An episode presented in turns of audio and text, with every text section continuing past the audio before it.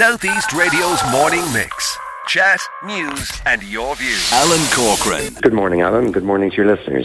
As I've just mentioned there to the Chief Executive, uh, Tom Enright, the fifty-acre site for the Wexford campus of the Southeast Technological University was identified over twelve months ago.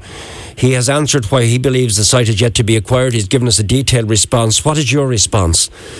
Well, Tom is correct. I mean, there are negotiations that are going on uh, about the site.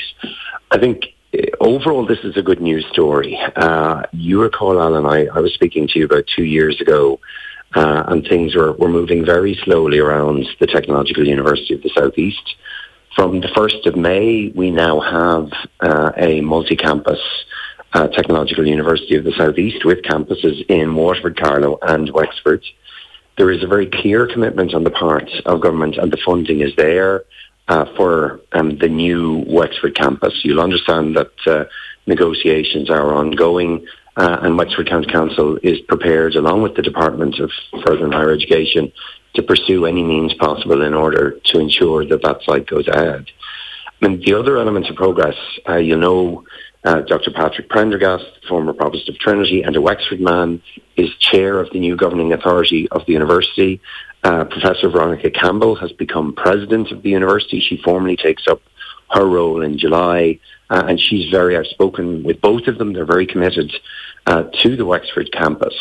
And the, the other next crucial thing, apart from obviously the, uh, the purchase of the site, is the development of the strategic plan for uh, the Southeast Technological University, um, because that plan will determine, for instance, Uh, you know, what specializations and what subjects will go on in, in what campuses. So, for instance, if we're going to see investment in marine energy and renewable energies on, on the Wexford campus, which would make sense given, you know, the, the long-term plans for Rosslare and the Irish Sea, that's something that's going to be considered uh, as part of the strategic plan that's currently being developed.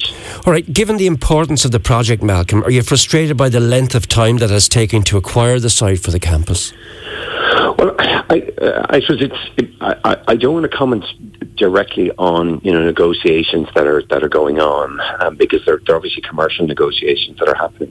Yes, I'd, I'd, like everybody else, I'd love to see um, the campus open in the morning, um, but uh, you know, there is land that's been bought. There's a process that has to be followed there, and um, from the council's perspective and the department's perspective, we've got to ensure that we get value um, for money for the taxpayer. So there, there is negotiation that has to happen on the price. There is a willingness, if necessary, to use uh, a compulsory purchase order. But, you know, we're a lot further on uh, than we would have been, you know, say two, two to three years ago. Um, I mean, there have been difficulties, as you know, around other um, potential sites. Uh, the the money was always secured. I know you've had Minister Simon Harris on the programme, who has very clearly shown his commitment uh, to this project. Um, I chair the Southeast Octus Group uh, that has worked on, on, on this project, and there's a very clear cross-party commitment uh, on making sure that this happens. So, look, everyone everyone would love to see it happen sooner, but this is the case that okay. we now have uh, the S E T U in place. Uh, we have a, an excellent leadership team there, uh, and there's a very clear commitment backed up by money uh, to get this site in Wexford open. Okay, Malcolm, if the C P O is contested, how long do you think this this could delay the process if it goes it, to C P O? It, it, it, I, I suppose this is one of the challenges with uh, you know, our planning process. We have a very democratic planning process in Ireland, uh, and that's good, but it does mean that you can see, you know, lengthy delays. I, I would hope it wouldn't. Uh, you know, that, that, that, that the C P O could be completed uh, within nine to twelve months.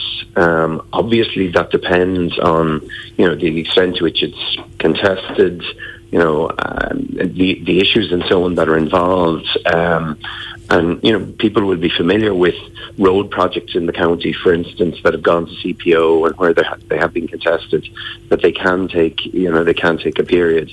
But I don't think it's, you know, I, I, I don't think we should sort of sit back and wait until that process has happened to keep going with the other work, uh, which includes, you know, identifying what are those priority areas around, say, sustainable agriculture, renewable energy, the creative industries, which are obviously really important to us here in County Wexford. What are the kind of the, the subject areas, if you like, that will be developed on the new campus? Right.